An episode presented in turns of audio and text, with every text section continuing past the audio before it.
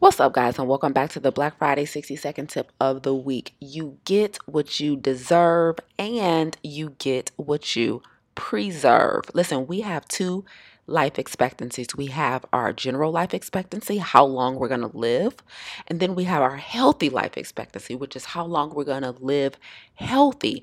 And our mission is to extend our healthy life expectancy. But here's the thing, right? You get what you preserve. So essentially, what a whole food plant based lifestyle does is it ensures that you preserve the body and the mind so that your healthy life expectancy is extended. Listen, so many of us, we ran rave about maybe people that we know that lived a long time and they, you know, ate an animal based diet. They didn't work out, they drank and they smoke. But what you're bragging about is their life expectancy. What I want you to know and start bragging about is a healthy life expectancy. So, can you live?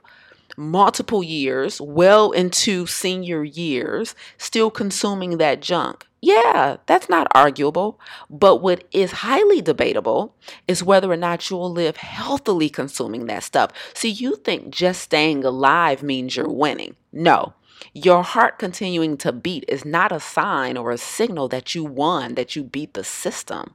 It's the absence of disease and the fact that you are in your right mind, that you are thriving and optimally, that is an indicator of whether or not you truly beat the system. So stop thinking that just living long is enough. No, we want to live long, healthy. So your healthy life expectancy is what you're after. So a whole food plant based diet is a preservation toolkit because we get what we preserve. So if you want a long, healthy life as opposed to just a long life, then you have to tap in to that whole food plant based lifestyle, tap into that preservation toolkit and use that to extend your healthy life expectancy and not just your life expectancy.